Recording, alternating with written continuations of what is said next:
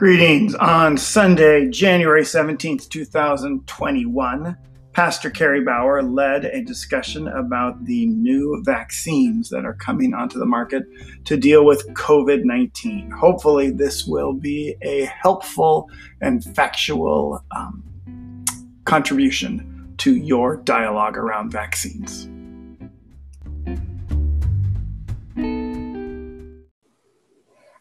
And I'm going to introduce you, first of all, to our faith community nurses. This is Mary Lynn and Glenda. They are both our faith community nurses, and they're here for our congregation, for all of us, to come alongside you as you have medical questions, to answer questions, to offer you support, a listening ear. They really serve us by keeping us abreast of how to take care of ourselves. So I'm really grateful for Glenda and Mary Lynn and their presence with us. Now I'm also going to add, and this is Dr. Andrew Vernell. We get to just call him Andrew today, and he is our presenter. He is going to be sharing with us about the vaccine. So go ahead, Andrew. So I did put together some slides, and I have a couple goals for this talk in terms of just educating, and as a physician, I can help to translate from some of the medical terms and the things that people say and trying to get that to a understandable level. So I do have some PowerPoint slides. Hopefully I don't scare anybody. Part of that is because it is going to go up on the website, and I'm not going to read every one of my slides, and some of them I may pass by quickly, but I like to have the information there. If you want to go back and look at it, you can, but I don't want to be bogged down in all the details and get really to the practical stuff. So I'm going to try to share my screen. Okay, so that is who I am. And so I am an ear, nose, and throat physician. I'm not an immunologist. I'm not a public speaker. I am who I am, but a lot of times when I'm with my patients, my personality is to try to explain to them the issues that are going on with whatever medical thing we're talking about and help them to decide. And so they are the ones deciding. So a lot of this talk is going to be trying to make this understandable. And Doug modeled for me a couple months ago in his sermon that is, this is a safe community to use words like endoplasmic reticulum and Golgi apparatus and things like that. So I'm going to get a little bit into the biology. So hopefully some of you will remember that. And if you're not worried about that, don't worry about it. You can just glaze over. Also, I am not giving any one of you specific medical advice. That really is a conversation between you and your physician about the specifics. But I do want to give you some of the information that you will need to make those decisions. And I'm very much aware that there's data all the time. There's information all the time. And some of the things that I made slides on even last night are already out of date. So this talk is not about giving you the up-to-the-minute data as much as the understanding and the big picture. So here's my outline. First, what is a virus? How is COVID-19 different than the other viruses we see? How do vaccines work? What are vaccines? How do they make this vaccine so fast? How bad is COVID right now? Should I get the vaccine? And what happens after I get the vaccine? So a virus is a, see if my pointer will work. It's a lipid, there you go, surrounding DNA or RNA material. And there are some proteins on the surface that attach to body skin cells. They can't replicate by themselves. They have to attack a body skin cell, take over that cell, and make copies of themselves. So they can't live by themselves. By themselves, they would die. When they do attack a body, our immune system attacks the virus. And some of the things that we get when we get a virus are because of our body's response to it. The fever, the aches, those sorts of things are the response that our body is giving to the infection from that virus. Okay, a little bit of the DNA and the RNA. We all know DNA holds our gene, or our genes, holds the codes. And the way it works is there are all these different base codes. There are four of them, but in different orders. And very smart proteins unwrap a certain part of DNA when they want to make a specific protein here, and then it's copied. And so that copy goes into mRNA. So this is the DNA, and then this is the mRNA that has the copy, the recipe, if you will, for that protein. The mRNA goes out of the nucleus of the cell out here to the endoplasmic reticulum, that's off to Doug, where the ribosomes use those base pairs to connect individual amino acids. And we have 21 amino acids. So as they connect up, as they form together, then that forms a protein. And then that protein can go do things. They also, the proteins get folded and other things. So coronavirus is just named that because of these spikes. Somebody thought they looked like a crown. So this is the family of viruses, the coronavirus. And there are several of them. A couple of them just cause colds. SARS, severe acute respiratory syndrome back in 2004, and MERS, Middle East respiratory syndrome in 2012, came about in the same family. So the technical name of our current COVID-19 is severe acute respiratory syndrome coronavirus 2. It is a large mRNA virus, just there are a lot of base pairs in the RNA, and they're all the time, this part's gonna be out of date soon, but there are more strains. So as each one of these things is copied, as the mRNA is copied multiple times, you can get mutations. And those mutations can make that virus not functional anymore and die, or it can make it worse. So for example, the European variant that they're talking about isn't more virulent, it isn't more dangerous when you get it, but it is more infectious.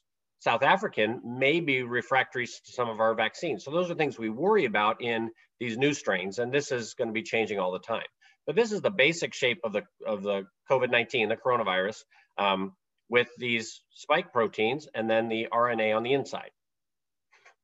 And so this is just the DNA or the RNA of the viruses here. And you can see the scientists have found the exact sequence of that, and that's inside the envelope. So what makes this one different? Why is this one different than the other ones? Well, one protein got deleted, and then some of the other proteins had mutations in them.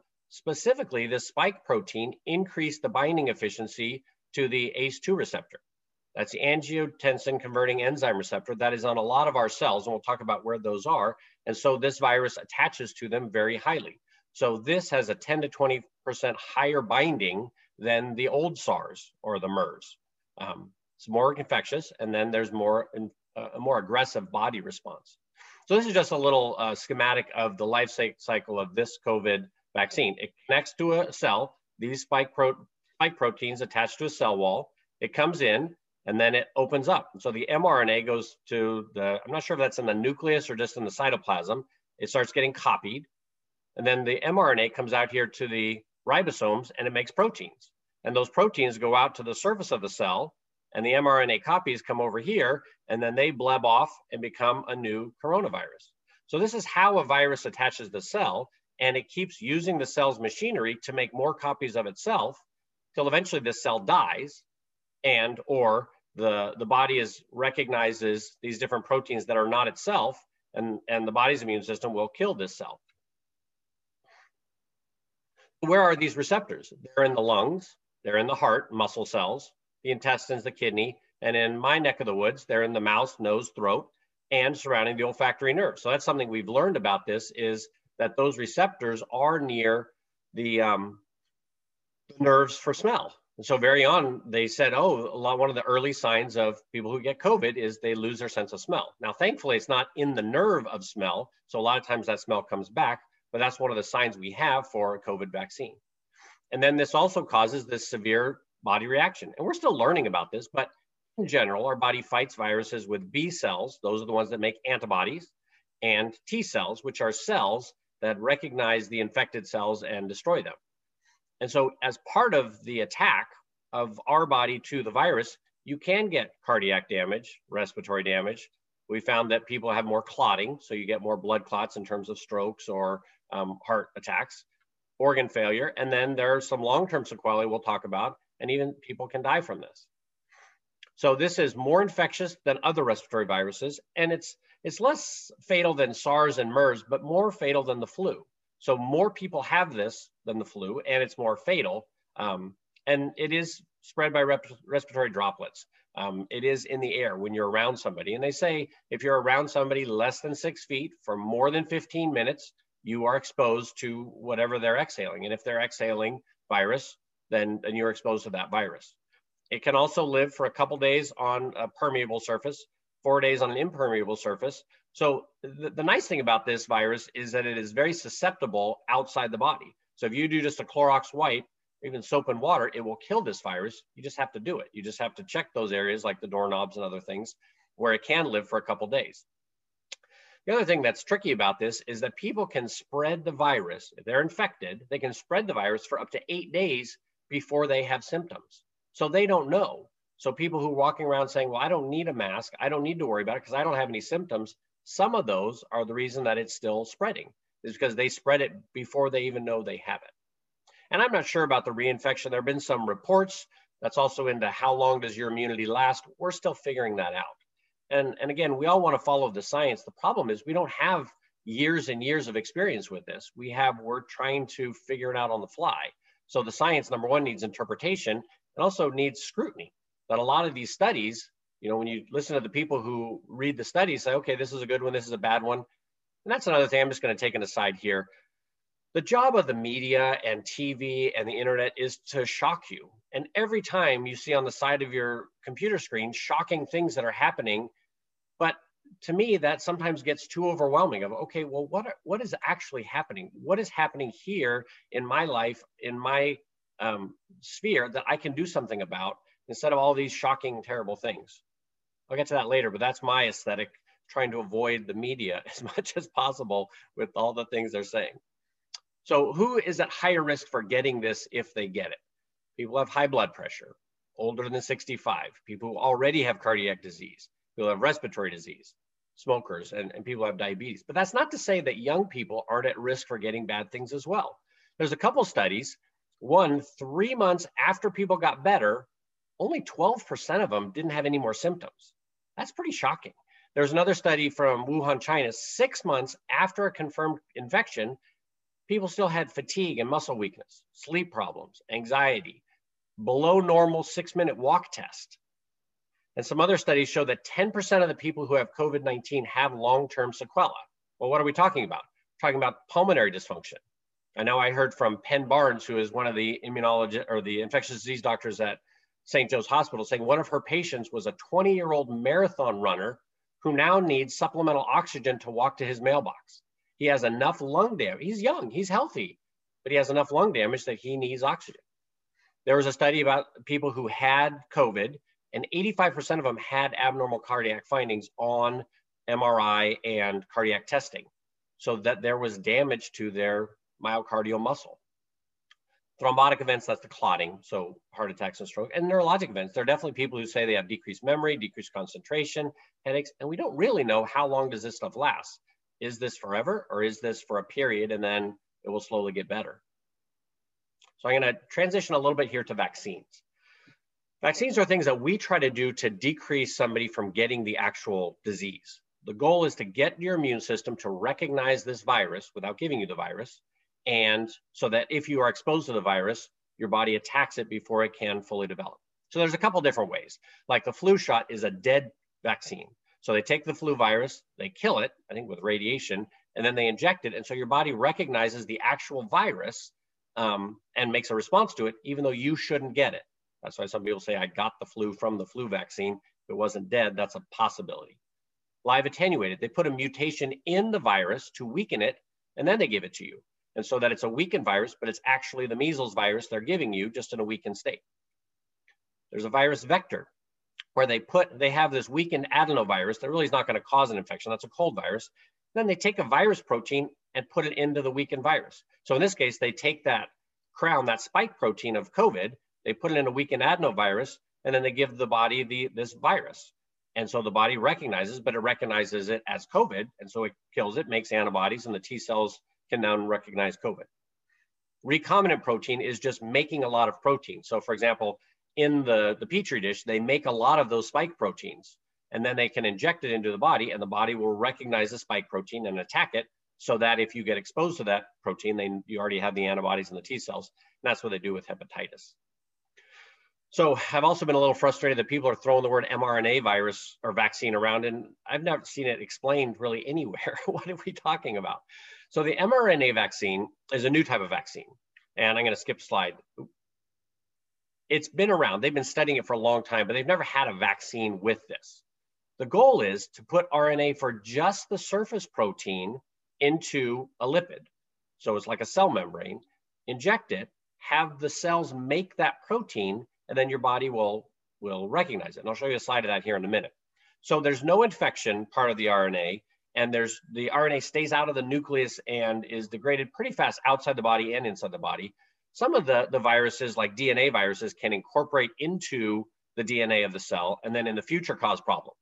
Like, for example, the HPV virus can cause cancer 10 years later. And so we know the shingles virus, you can get it, and then years later it can come back as an active infection. The goal of this vaccine is to not have it go into the nucleus, not have it have anything permanent. So I'm not sure if you guys can see this picture, but you have this little vaccine over here. I'm sorry, the vaccine with the lipid and the mRNA inside, and it comes into the cell. In the cell, they make the proteins, this antigen presenting cell. So this is a body cell, puts those proteins out here on the surface so that our body, our T cells and our B cells can attach to that and recognize that as this is not us, and so it can make a response. One of the hard parts about this, why they've been studying this for 10 years, is how do you get the mRNA in there? If you just shoot mRNA in somebody's arm, the body quickly kills it. It doesn't ever make what it's supposed to make. So these lipid layers that they have now developed are the hard part, and that's one of the reasons it has to stay so cold, is there aren't preservatives in there. It's not a robust thing that you can just put in somebody's arm and it'll stay there. You have to keep it cold until it's actually injected. So this is the slide I was thinking about earlier, is that they've been testing this for 10 years for the flu virus, for the Zika virus, rabies, cytomegalovirus, HIV virus, and some cancers, lung, pancreatic, melanoma, brain. They've been doing the work on this to try to get this lipid carrier stable so that they could use it, and then they can put whatever mRNA in it. And very early on, the Chinese scientists had gotten the signal, had gotten the RNA and of the COVID-19 virus, and so they had that. They knew what the actual mRNA order was. So how do we make vaccines? Well, usually a private company or an institution like a university does all the research and develops the vaccine. Then they go to trials. First question is it safe? So they inject it into very few people just to see, is there any bad reactions? Then you want to know, is it effective? Does it actually stop the virus? What you want it to do. Then it goes to the government, and they, once you say, yep, it's done, we have enough people studied. That's usually several, you know, like 30 to 40,000 people for this stage, the efficacy. Then the government reviews it, goes to the FDA, goes to the CDC. If they approve it, then the company starts to make a vaccine, and then the vaccine becomes available to the public. So two things this process needs, besides a lot of things, other things, is time, is how do you go step by step by step by step, and money. It's probably not cheap to get 30,000 people to agree to get something shot in their arm unless you're paying them, unless you're giving them money to do that. So how did we get this vaccine so fast? Again, this is one of those things, Operation Warp Speed. I hear it said all the time, and I didn't really know the specifics of it till I actually looked at the government websites and read through a bunch of the other stuff. But what this is in the CARES Act, $10 billion for treatment and research. So the government basically got into a private-public collaboration saying, we're going to pay you companies, take part of the money part out of it, and we're going to pay you in advance. We're not going to wait till you actually have a vaccine and then we'll buy it from you. We're going to pay you to help you develop it, and we're going to buy some of your of the vaccine, and we're going to pay you to help you do the trials. So we're going to try to get things going faster. The other thing is a lot of times, and I'm not an expert on this at all, is that the companies will say, here's what our safety protocol is, and they give it to the government, and then the CDC and the FDA said, well, here are our goals, here are our benchmarks. So the government gave those to the company and said, here's what we're going to look at. Make sure you're doing these things before you bring us anything. So this screen is a little bit shocking. It was shocking to me. So before anything was done, the government gave Pfizer $1.95 billion, and as part of that, they bought 100 million doses of a vaccine that's not made yet. And they gave Moderna $4.1 billion and bought 200 million doses and 300 million more. Johnson & Johnson, 1.4, AstraZeneca. So they bought all of these knowing that some of these probably aren't going to fly. Some of these will not pass testing. Some of these will not do what we wanted to do, and those will go by the wayside. But this did two things. It made the companies actually say, okay, great, we can do this without a lot of financial risk because we've already sold the doses, and it can be faster because we have money for all the testing. So they did 30 to 40,000 in the Pfizer and the Moderna, which are the mRNA vaccines. They Also, anybody who's worked for the government knows that there's a line. You get in a line. Well, they've obviously expedited the review. They said, okay, give us the data and we'll have our people look at it right away. And then even in the Western States Commission, I'm not sure what they added, but Washington, Oregon, and California said, we're not trusting the government. Show us your data before we're going to approve it in our state. And so they looked at it. The other thing is, well, how much does it cost? It's free because we already bought it. We already spent a lot of money to buy these vaccines. And so, and also there are what, 350 million people in the United States. We've bought more vaccines than we have people here, expecting that some of those won't make it. So this is kind of a complicated thing, but this was the mRNA vaccine. And so if you look at this little one here, that this is the point where they gave the vaccine and people got a placebo, sugar water, or they got the vaccine. And you can see each of these blips up is somebody getting COVID. So they started here at day 0, they got the vaccine, and the people who had the vaccine and the people who didn't have the vaccine were exactly the same. So by 12 days, these lines are exactly the same. Then at about 12 days, they get their second vaccine at 21 days over here somewhere, but at 12 days it splits. You can see down here at the bottom, the whole thing, people who did not get the vaccine, this is their doses, this is their cases of COVID, and people who did get the vaccine after the 2 weeks relatively stayed flat. Now, is anything 100%? No. Some people did get the virus. This graph here is where they got this number, 95% effective, is that they saw how many people got it and how many people didn't get it. And these two groups were supposed to be the same. I don't know anything about them except for they didn't know if they had it or not. So they should have been acting the exact same way in terms of their mask and their social distancing and what they were doing, but still those people got that. And just in, you know, this was 95% effective.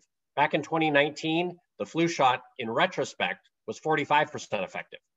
Shingles vaccine is about 85 to 97% effective. Pneumovax is 60 to 70%. So this new technology works pretty well, it's pretty effective. So what are the downsides? What are the side effects? Whenever you're weighing the risks and the benefits, well, what are the risks? There's things that happen when you have an infection, when your body is giving an immune response: fever, soreness, headache, muscle aches, fatigue, joint pain. These are all actually good signs. They're not comfortable, but just like when you get your flu shot and you're sore, and my first shot, which was the day after Christmas, I didn't have very many of those symptoms at all. So in that, it makes you think, is this doing anything? I didn't feel anything. Is there any effect there? So I kind of liked it that I was a little sore yesterday after I got my my second shot.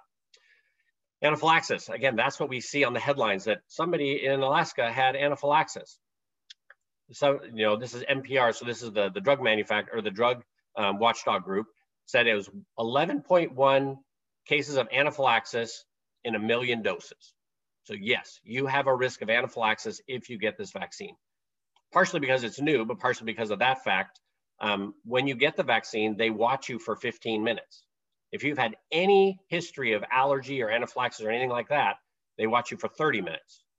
And all the people that I know about who had the anaphylaxis, they treated them. They were there in a healthcare facility, and you know that was treated. So far, there are not other side effects that we know about. Something that's on an additional slide is when you get the vaccine, they give you an app that you can put on your phone, and they keep asking you, have you had any symptoms? Have you had any side effects? And I think that's one of the things, when you're giving this many people, this many doses, even if something is very, very, very, very rare, you want to know about it. So they're still trying to get data. They're still trying to see what's going on. So there are different vaccines that people are working on. The Pfizer and the Moderna are the mRNA vaccines, where they put the mRNA in the lipid. That's why it has to be so cold. And that's why, that's one of the downsides of that. And that's one of the reasons that when they started doing this, that, well, where could we get the vaccines? Where could we send them for people to have a special freezer that's negative 70 degrees Celsius or negative 20 degrees Celsius? The AstraZeneca Oxford vaccine is the adenovirus vector. That's where they put the spike protein in a known adenovirus flu virus that's weakened, and then they inject it. That is approved already in the UK. They're in phase 3 testing in the United States, and there are a lot of others. I think on the other slide, I think they said 8, but there are even more in testing right now. So you're gonna hear about things that are popping up. This adenovirus vector is like the flu shot, doesn't need to be refrigerated. In Russia, they have Sputnik 5. And that is already being used in, I have a list here, Serbia, Belarus, Algeria, Venezuela, Paraguay, Palestine, Bolivia, Argentina. those people are already getting this virus, although it has not been approved here through our FDA and CDC and the rigorous science that we needed to go through. So, you know, the federal government bought these vaccines. They are sending them to the states, and then the states are trying to figure out how do we interpret them. So again, whenever you have a limited resource and you're trying to spread it out, there's going to be some controversy. There's going to be some bumps in the road, but this is what our state is trying to do. They made these phases, and I don't know why you couldn't say phase 1, 2, 3, 4. We have to have phase 1A, and then phase 1B1, phase 1B2. Why can't we just count? So phase 1A is healthcare workers and first responders and nursing home residents, and that's where we are right now. And, you know, other states, people have been getting it, you know, in addition to that. Whatcom County right now is still in phase 1A.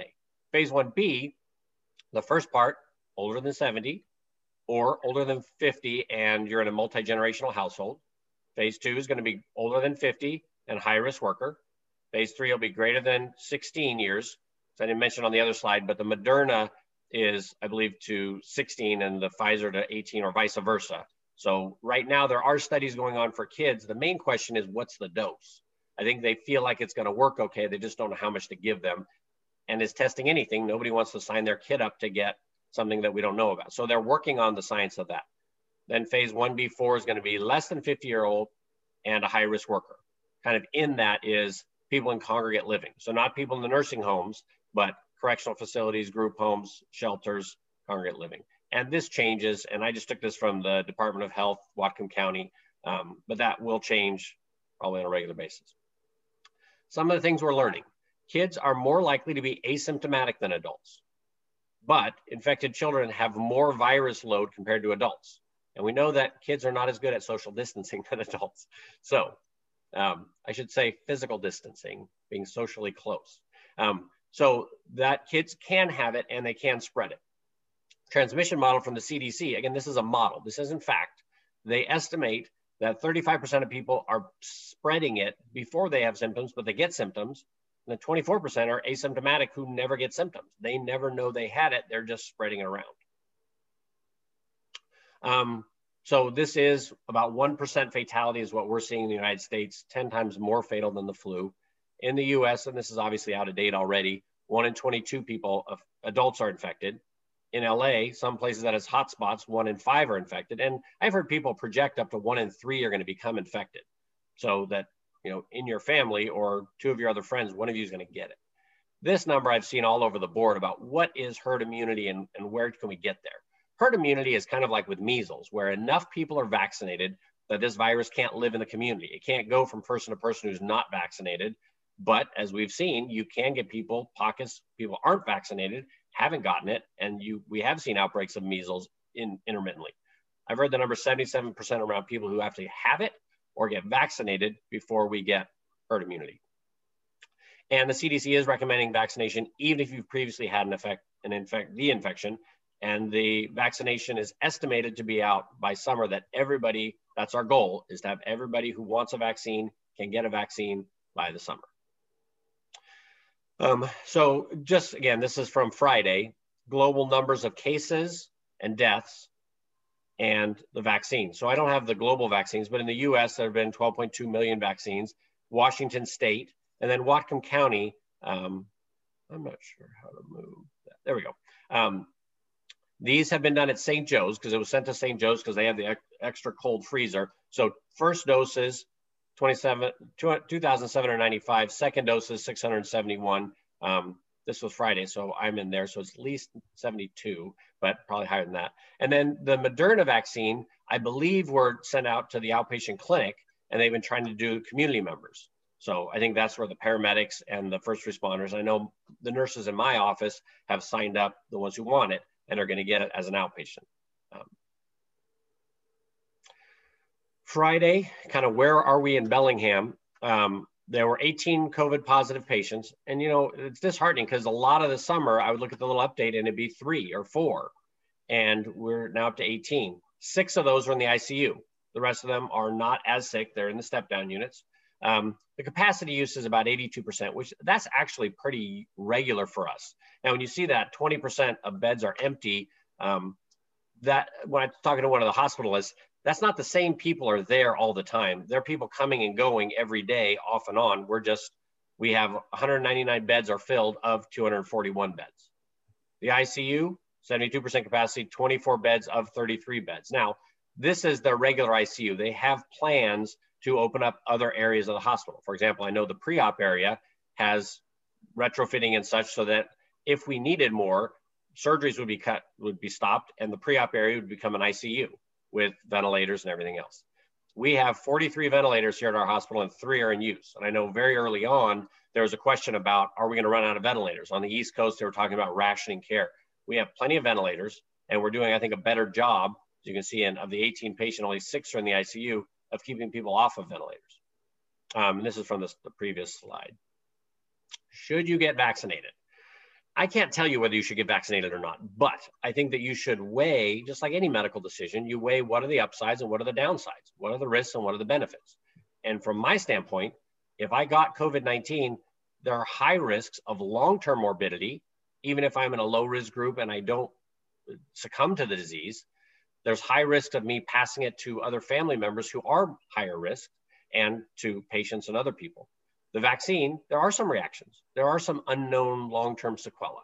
And again, you gotta be careful about going down the rabbit hole of the internet. I heard very early on about that spike protein is very similar to a protein that the placenta uses to attach to the uterine wall. And so if you got this vaccine, would all the people who got this vaccine then be infertile because they can't, and that was actually debunked. That, again, looking at the official government websites, they say, no, we haven't seen that. We haven't seen people who had this kind of virus have those problems, but I think that we are gonna learn things. And so you have to say there is some unknown of what could happen with this vaccine. Now, is it a risk of, 1 in 10 are gonna have some long-term morbidity, even if they don't pass away, but there's this low risk of you could have anaphylaxis or a long-term unknown thing. So that's stuff you have to weigh. For my family, for the people who have not had a history of reaction to vaccines, I recommend getting it as soon as they can get it, whatever phase they have been in. And as I said, I got my second dose yesterday and I'm happy. My life, I have been going to work, but I go to work and I change my clothes into scrubs and I put on an N95 and I wear that all day long. And I, at the end of the day, change out of scrubs. I wash my hands, I'm gelling all during the day. And I'm still afraid that I'm gonna bring something home to my family. I'm still afraid that somebody could do something through me. So this vaccine makes me a lot more sure, and I'm gonna do the same thing. So let's go to the next one. No, where are we gonna get it? So in Whatcom County, again, this is from their websites, they're gonna try to make it, once we get to the more public phases, in pharmacies and in primary care offices. I know that I've read on the East Coast where they're already doing it in some of the nursing homes. They're having some pharmacies like CVS and Walgreens coordinate with them, bring that out to the nursing homes and give it to them. The tricky part is that the vaccine we have currently needs that cold storage. And so it's harder to get those mobily and brought out to places. And this is that smartphone monitoring system that when you get the vaccine, they give this to you and they say, if you have any symptoms, log in and tell us what your symptoms are so we can learn more about it. So what do you do if you get the vaccine? You got to still do everything we're doing now. Social connecting at a physical distance greater than 6 feet. I saw one study say that when you're singing, the particles can go up 24 feet. We all know about the choir down in Skagit Valley. We all know about how frustrating it is that we can't have our choir, but it's dangerous. When you're singing, the lung pressure, the airflow aerosolizes these things. In the dry air, inside in heaters, heated spaces, smaller particles travel farther and they float around longer. So we have to be more careful in the winter. That's a lot of times when the flu gets worse. Avoid groups, especially indoors. Mask all the time when you're outside your family bubble. Contact is multiplicative. What do I mean by that? If you see 10 people and you say, I was only with 10 people, but each of them has seen 10 people, you just saw 100 people. You were just exposed to 100 people.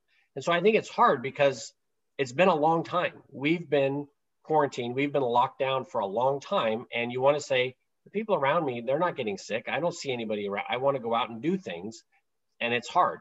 It's hard to stay vigilant, but you have to remember. And the people you're around, I think you just have to know what are their bubbles like. I had a patient that was just in the hospital recently, and she got it over Christmas, where she met with her daughter, who was from Seattle, and she didn't, her daughter didn't know she had it, but it brought it up to her, and she is a high-risk person. And luckily she's out of the hospital, but those are the kind of decisions we have to think about. Those are the things we can control even after you get the vaccine. Oh, a little tirade on masks. Masks, if they're working properly, you should notice that you can't breathe as well. So if you say, this is a really comfortable mask, I can breathe perfectly, it's probably not doing its job. If you take an air filter and cut a big hole in the middle of it and the air is going through that hole, the other part is not filtering anything. Likewise, those exhale valves, which make it much more comfortable, are protecting you, but you're not protecting anybody else. All the air you exhale, which you could be a carrier, are going to other people. Interesting study showing bandanas and one layer face coverings actually make the virus spread out more into smaller particles, and they stick around longer. So the people you see wearing a gaiter or bandana, it'd be better if they weren't wearing anything at all. Now, I don't get militant and tell people you have to wear something different or other things, but I can control who I'm around. And if I see people like that, I'm getting away from them. This was a talk done by Dr. Lisa Allgood, who is an immunologist. She actually was a vaccine scientist, and she's a presbyter in the Midwest. This is the link here, and you can go back and grab that from the video. It's about an hour talk about the vaccine and about where we are. And that was from the 7th of January. So, you know, the stuff she said there, some of it is going to be out of date already, and some of it we're still learning. But she has a lot of good information there. And those are just my references. You know, those are up there to be complete, and you can look at them later, but you don't need to look at them. So, Andrew, thank you so much. That was such a rich presentation of both of the science, a good refresher in our biology, and I appreciated the diagrams and everything. And I see 3 questions in the chat. Okay. Continue to enter those in. And before we go to the questions, I wanted to invite Glenda and Mary Lynn to just, is there anything you would like to add as our faith community nurses?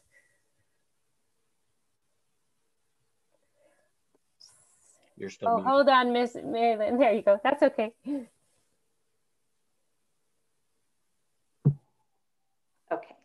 I want to say thank you, Andrew. That was just excellent. And you hit so much. I've been hearing people say lately, well, once I get the vaccine, I can quit wearing the mask. And I say, no, no, no, no, no, because they still can carry it. So I just love the caution that you give us about continuing to do the mask and the washing hands and the physical distancing, but social closeness and all of that, and how that's out of our love and respect for one another. And so that was just excellent. I think that talk with Lisa Allwood was excellent, that you had the slide up about that. And I know some of it is out of date, but Glenda and I have both watched that. And she also has a fact sheet, which is really good. So we'll put that on the website, and just know that things change by the day, by the hour, but it had a lot of good basic information. And Glenda and I have been going to the Whatcom County Health Department Zoom meetings every, they're going to make them every 2 weeks now. And so your slide, Andrew, on that and what the distribution is and the different tiers, that will be changing often. So that's a great place to go. But I think Glenda and I just want to be a resource to people. And certainly we don't have all the answers, but if you have questions, you could let us know, and we could do some research and get back to you. And also, we just want to be here for you. This is a hard time for people. The isolation is getting really hard, and people, especially living alone and older, are struggling more. So we just want to be available to talk to people on the phone and encourage them. And but we need them to reach out to us. We're trying to reach out to people, but we just want to do that and encourage people that if they're having anxiety and, you know, maybe feeling really low for longer than a few days, that medical help and getting some counseling could be really good during these challenging days. And we can help make that happen for you. It's so easy to do, either with phone calls or on Zoom. So We just won't want people to go to continue to be in need and not reach out for help. So I think our church is doing a good job, but I'm sure there's people maybe that haven't shared that they're struggling. So yes. Anyway, but give us a call, and thanks again, Andrew. That was good. And I would like to say that we're open for other topics too. I mean, if you have any questions about your health care or want information about facilities or whatever, we can help you with those. We're very good at looking things up if we don't know the answers. And also at our meeting yesterday with the health department, it was recommended that for most information, if you go to the CDC website or the Washington State Health Department website, that those are very good places to get information. Yeah, yeah. Thank you so much, Glenda and Mary Lynn. And I just want to encourage you too, if you have a family member who you think who would benefit from talking to them, you can ask if you can put them in contact with them, or ask if Glenda or Mary Lynn can reach out directly to them. So I am going to, now we're going to move on to our questions and answers. And let's start with this question. We are over 70 and have some already existing health issues. How do they understand when they can get the shot? That's a good question. It's a hard question because I don't know exactly how it's going to get out to the primary care providers, but that's what I'd recommend is talking to your provider, number one, to make sure that it's a good idea for you to get it. And really in my mind, the main reason not to get it is they're not recommending it to anybody who's had an anaphylactic reaction to any vaccine in the past. And it should come through those primary care providers. I would also keep an eye on the Department of Health, the Whatcom County Department of Health, and see if they make other arrangements. I know, like I was saying, the Moderna that's now going through the outpatient clinic is still just in phase 1A, is still for the paramedics and in Whatcom County, for the paramedics and the healthcare providers in the private clinics. So I think as soon as we go to the public, that person is going to be, you know, first, I don't remember the stages on that slide, but I think it's going to be 1BA or 1B1. And so that's why we just have to be in touch with your primary care provider. And if you don't have one, you should get one, but you should, you know, through the Department of Health. And right now, for good or bad, where we are is Peace Health has the refrigerators. So I'm not sure how you feel about Peace Health, but all the Pfizer vaccines are at Peace Health, and that's where I had to go to get mine. The Moderna ones, they have them at the outpatient clinic, but that's still with Peace Health. And so you may need to, until it gets to the private other ones, if it is at Peace Health, you may need to get there to get the vaccine. But I would just watch the stages. And unfortunately, we are still in the 1A. And I have heard other counties, other states who are further along than we are. So this question is related to that, you know, how do you register to get it? And it sounds like what I hear you saying right now, you just have to keep going to the Whatcom CDC website to get information. Yeah, and I would touch base with the physicians. Now, we don't have all the information, but we should know when it is, and your physician should have a list of, this is somebody who needs it, who wants it, and as soon as it's available, we'll get you in to get it to you. But again, I don't know exactly how that's going to roll out. It's hard when we hear of different processes, even in different counties of our state. So we just have to remember, I suppose, that we are governed by our CDC. Department of Health, yeah. Yeah, Department of Health. So the other, is there a concern? I think we've heard some concerns in the media about a second shot, about the follow-up shot. Will that be available or not? What is your research or... So what I know from what I've asked them when we got our shot is when I got my first shot, they made me an appointment to get the second shot. And here locally at Peace Health, they had second shots for everybody when they had their first shot. So they knew that it was there. I heard in the craziness, somebody said they were withholding, the government was withholding vaccines, or they weren't withholding vaccines, or they're trying to be sure. And I can't comment on all that. Politics and communication and everything else. What I do know is, for me, when I got my first shot, that visit they scheduled me for my second shot, and they had vaccine available for that. I think now that the vaccine is coming out, you know, with a more steady, reliable stream, that's going to be less of an issue. But you shouldn't get two different shots. You shouldn't get a Moderna first shot and a Pfizer second shot. Yeah. But the places where you're getting it should, you know, have the availability. I don't know what that means globally or, you know, the United States or the statewide. I know for here, they have the shot for when you get your first one. That's helpful clarification, I think, to follow up when you're getting your first shot and go ahead and make that second appointment. To understand, you don't want to be seeking out a different manufacturer's second dose. You want to stick with the same manufacturer. And then I'm just going to add my own question, Andrew. And as an employee of Peace Health, I too got my first vaccine. And as I was in observation, and they offered the website that you referred to, the app, to record my symptoms, I know I had a little bit of, well, what does this mean that this app is going to know, you know, my phone number and get information from me. But I did kind of go through that struggle and decided I wanted to be part of giving information. And is that, do you recommend being part of giving that feedback to the health department? Well, I think that any information they have is helpful for them. I agree. As Americans, we are skeptical of Big Brother, and we don't want to give anything that we don't have to. And I think that, yes, if you do have any symptoms, it's a good idea to make sure they know about it, because we want them to know. Now, probably I shouldn't admit this, but I didn't sign up for that, and I didn't have any symptoms. So that's actually not as helpful, because they don't have me in the denominator of people who had no symptoms. But I think if I had any symptoms, I'd definitely let them know. It's just good because we are still learning. And there's a lot we are still learning. There was a question I heard, again, in media, that could you still spread it if you had the vaccine?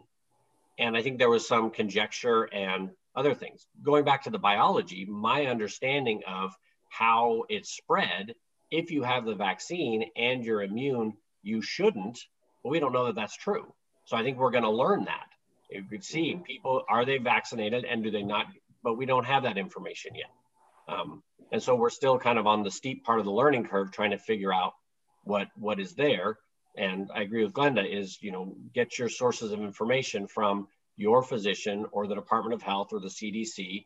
And but we're still learning. So there are some things still out there. This has been a wonderful spiritual practice of COVID that we have to sit in the unknown so often and take one day at a time and try to get our information from reliable sources. But thank you. I liked what you said in your presentation, that scientific information requires interpretation and scrutiny. And I just appreciate that you're offering us a model of how you do that as a person of science and as a medical practitioner. So thank you for bringing us along with you in that. But I have, because the political part of it is science is a word that's thrown around. Most people forget that the scientific method is you make a hypothesis and then you try to prove it wrong. And if you can't prove it wrong, then you say, okay, that must be true, until new information comes along. And if that proves it wrong, it may not be true. So there are some things in science that we know for sure, but every time we dig deeper into something, we understand it better. We know a little bit better. And right now, science is a political word. Personally, for me and for my patients and for the people in my life, you use the information you have right now and you make the best decision you can. And you can't get, you know, tied up too much in what we don't know or what could else be possibly out there. Thank you. Wise words. Okay, here we have a little bit more, a little nuanced question. So does the vaccine prevent the person from actually becoming infected, or is a fully vaccinated person simply protected against having more severe symptoms if they become infected? If it works as designed, the vaccine should make it so you do not get the disease, that your immune system has seen that disease and you do not get it. And, you know, we know that the world is not black and white, yes and no. you're vaccinated, you'll never get it. But the way it's supposed to work is you should not get it. And if somebody did have some immunocompromise or their immune system wasn't as strong, I could see the possibility that they have some immunity, but they get exposed to it and they still have more. We still don't know exactly what makes somebody, the 20-year-old who gets it and was sick in bed for 2 days and is fine, and the 20-year-old who's in the hospital intubated. The things we think are the dose, how much virus load were you exposed to, and for how long, how much did you actually get, and was your body able to respond to that? I think that's one of the things. That's why they say if you can be physically distant and not for very long. I've heard anecdotally that when the health department has been looking at some of these exposures, they will come in and they'll say, were you around anybody for 15 minutes? And that 15 minutes is cumulative over a day. So if you're around for 5 and you go, you're around for 5. So, and that's what they would consider risky. And then did you have a mask on one that time? And were you 6 feet in that time? And so those are things they're looking at, but still that's not, I can't say that if I was with you for 14 minutes that there's no way I'm gonna get it. Or if I was with you for 16 minutes, I definitely get it. But those are the guidelines at this point. That's helpful. And then the last question I see here is, how long after we are vaccinated will we need to wear a mask? And you have answered that a little bit. I wonder if beneath that, that is maybe how long after the second vaccine, maybe are we still at risk of getting the virus? I'm wondering about the nuances behind that question. So they say the maximum immunity is 2 weeks after you get your second dose. So after you get your second dose, that's going to be the highest. Now, there's some things we don't know. How long does that vaccine last? How long do you have those antibodies and the T cells forever? Like some of the things we vaccinate for, like the measles, you get your shot, your booster, and then you never need it again. Or the flu, where we have to get it every year. And if it keeps changing, I've heard some people hypothesize, this may be something that we need to get every year.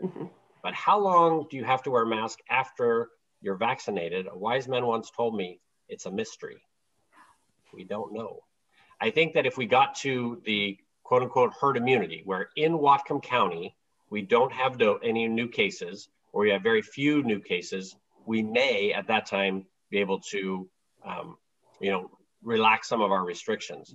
It's just hard because especially, again, in the media, when you're comparing our country to other countries, our country is unique. We travel all over the place. We're going, in our states and across our states, and we avoid doing what we don't want to do. There are people who you tell them a rule, like myself, and say, great, I'm following that rule. I know what I need to do. And there are people who you tell them a rule and they say, I'm not going to do that. I'm not going to do that just not to do that. And so that's some of the confusing things to me, where you see some of the states that have been locked down, quote unquote, more severely, and their numbers are going up, and other states that haven't been locked down and their numbers are the same or going down. Part of it, that's not the question. The question is, are people doing what they're supposed to do? Not what did the government tell you you're supposed to do? Because I still hear stories that shock me here from patients of, oh, I went to this party with 20 people there. We were inside for 2 hours. I was thinking, what are you doing? That's not what you're supposed to be doing. Regardless of what other people tell you to do, you control your actions, you control your bubble. And I just encourage you to be an active participant in making decisions about your bubble. And they're hard decisions because, again, I have 2 daughters. They want to play with their friends. And some of their friends, we know what their bubbles look like. And they can play with them limited with masks. And we know some of their friends and what their bubbles look like, or we don't know. And we say, you can't spend time with them. You're with the Zoom or other thing. And so it's just hard. It is a hard time. And we just have to stay vigilant and persist and just, be safe in the people who are around you that you can control. I can't tell what's happening in Olympia or what's happening in other states. I can help right here with me and my family and my patients and encourage people to take care of them. So I don't know how long the masks. I'm hoping that if we can get everybody get vaccinated by the summer and the numbers are going down and there's not a new variant that, by the end of this year or maybe next year we can. But if you look at some of those Asian countries, one of the reasons they responded so quickly is because they had SARS and MERS and people were dying a lot. And if you see pictures, I haven't been to those countries, but you see pictures of people living in big cities, they wear masks all the time when there's not an outbreak. because they were exposed to something very bad and they don't ever want to go back. So some of us may always wear masks, hopefully not my N95, but some of us always may wear masks going to Seattle or going into a big group or to, you know, an event. We don't know. It's a good place to end our recording, just that reminder that we make decisions based on the information we have. And as Christians, we want to make decisions that reflect our love for God and our calling to love others. And so thank you so much, Andrew. You're welcome. Okay.